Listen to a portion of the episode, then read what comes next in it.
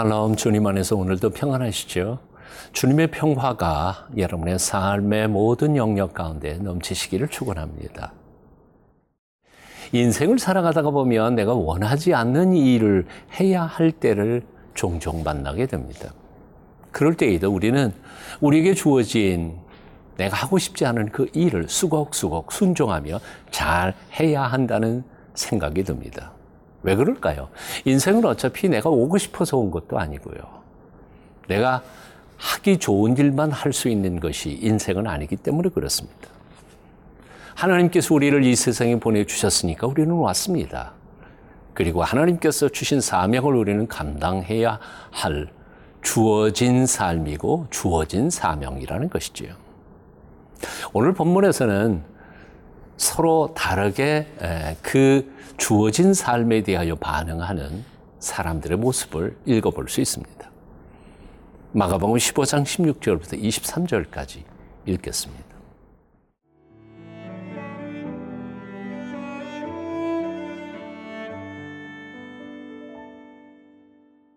마가복음 15장 16절에서 23절 말씀입니다.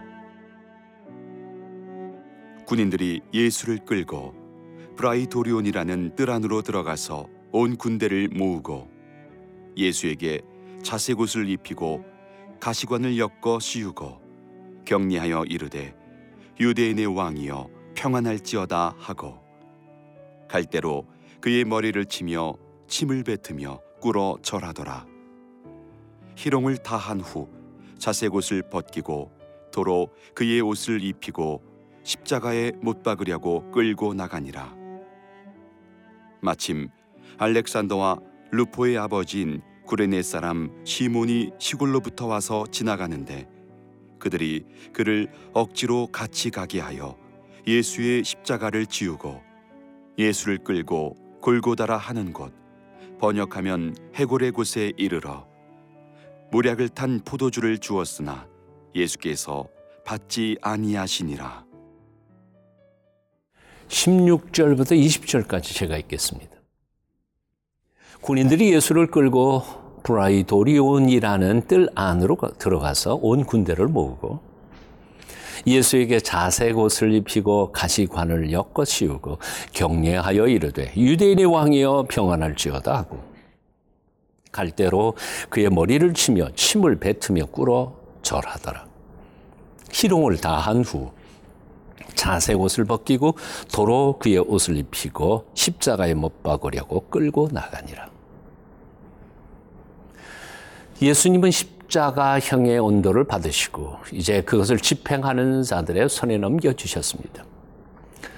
그를 십자가에 못 박도록 집행을 명받은 사람들은 다름 아닌 로마 군인들이었습니다.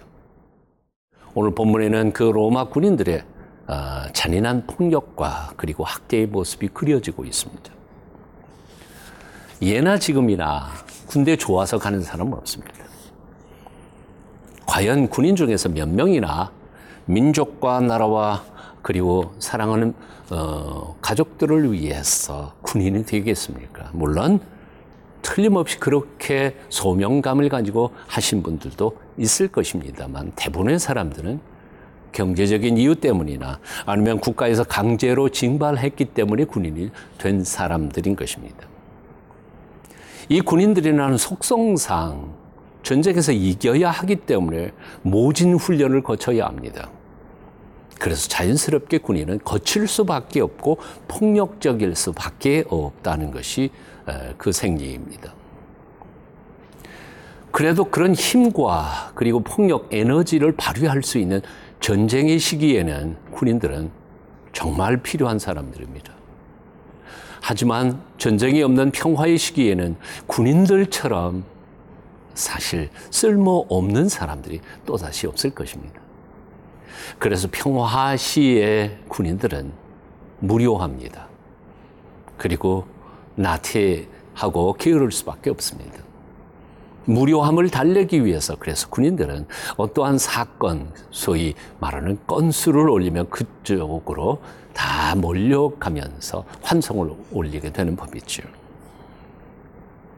이런 점에서 이스라엘에 주둔하고 있던 로마 군인들에게 건수가 하나 생겼습니다. 예수라고 하는 한 사형수가 그들 손에 들어본 것입니다. 그래서 그들은 마치 고양이가 손에 들어온 쥐를 가지고 놀다가 잡아먹는 것처럼 그렇게 예수님을 어, 놀이개로 가지고 놀리고 있었던 것입니다. 자신의 무료함을 달래기 위해서 이제 얼마 안 있으면 죽어가야 하는 한 사형수 그것도 어, 사람 되어 오신 하나님이신 예수 그리스도를 자신들의 학 화풀이의 대상으로 놀이개로 사용하고 있었던 것입니다. 얼마나 비인간적이고 그리고 얼마나 잔인한 장난이었을까 생각해 봅니다. 얼마 안 있으면 죽을 사형수를 가지고 놀고 있는 이 군인들의 무심함, 난폭함, 무정함, 포악함. 그 속에서 사실은 우리 인간들 내면 속에 숨어 있는 포악함, 그리고 무정함을 발견하게 됩니다.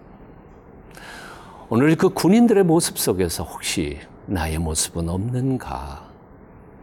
내 깊은 내면 속에는 그런 무정함, 폭력은 없었던가? 기회만 주어지면 그것이 폭발해서 다른 사람들을 가지고 놀게 만드는 그런 추악한 모습은 우리 속에 없었던가? 정직하게 돌아보십시다. 그리고 주님의 긍휼하심을 구하는 이 시간 되었으면 좋겠습니다.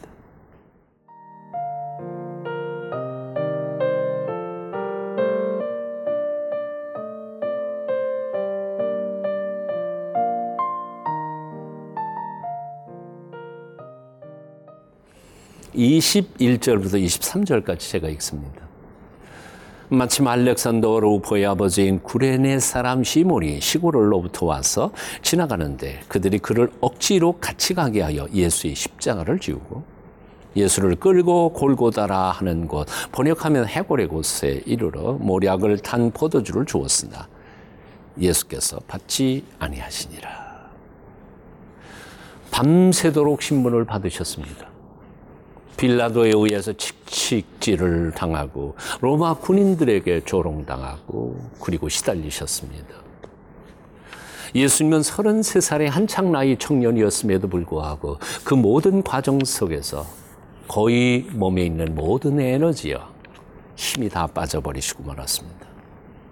그래서 자신이 짊어지고 갈 십자가조차도 짊어질 수 없게 되자 군인들은 곁으로 지나가던 구련의 시몬을 붙잡아서 그에게 대신 예수님의 십자가를 짊어지고 하게 만듭니다. 그렇습니다. 로마 군인들만 억지로 군인으로 불려온 건 아니었습니다. 그 현장 속에는 구련의 사람 시몬도 자신이 치고 싶지 않은 십자가를 억지로 지음을 받은 사람이었습니다.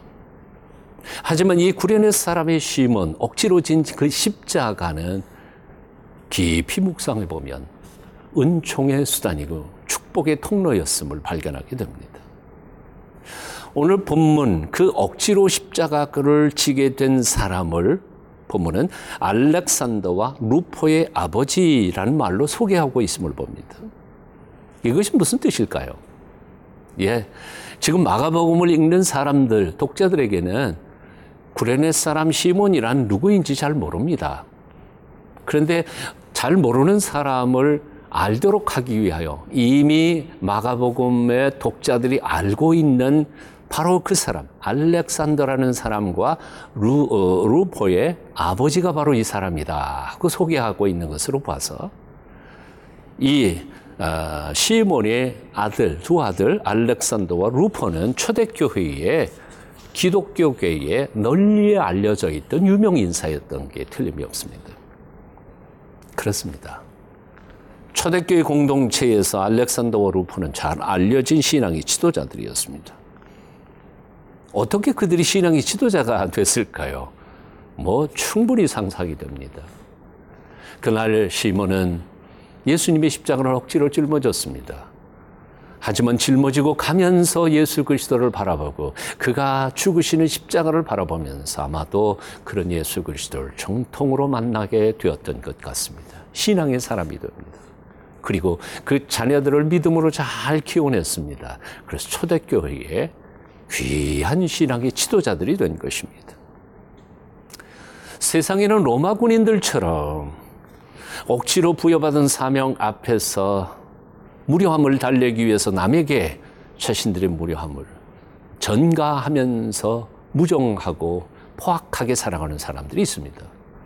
하지만 구레네 사람 시몬처럼 억지로 짊어진 십자가를 짊어지며 수걱수걱 그 순종의 길을 갈 때 오히려 자신뿐만 아니라 그 자녀들도 복받는 사람도 있음을 봅니다. 어떻게 사시겠습니까? 지금 부여받은 임무가 하기 싫습니까? 그래도 해보십시오.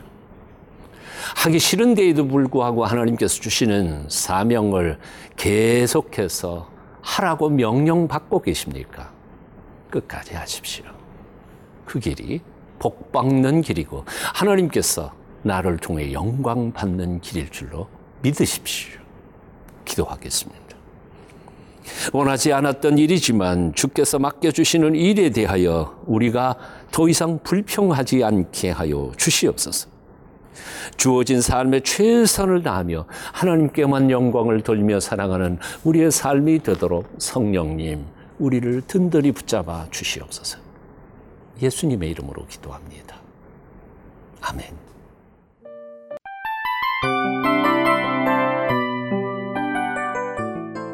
이 프로그램은 청취자 여러분의 소중한 후원으로 제작됩니다.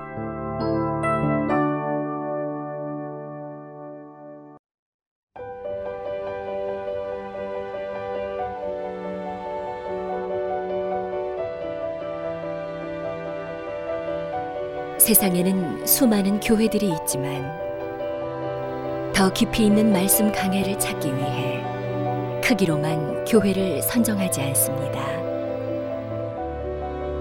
보다 좋은 영적 콘텐츠를 더 많이 나누기 위해 방송비를 받지 않습니다. 1년 365일 복음만 전하고 싶어서 우리는 광고를 하지 않습니다. 온누리의 복음을 땅끝까지 CGN TV와 함께 땅끝 선교사가 되주세요.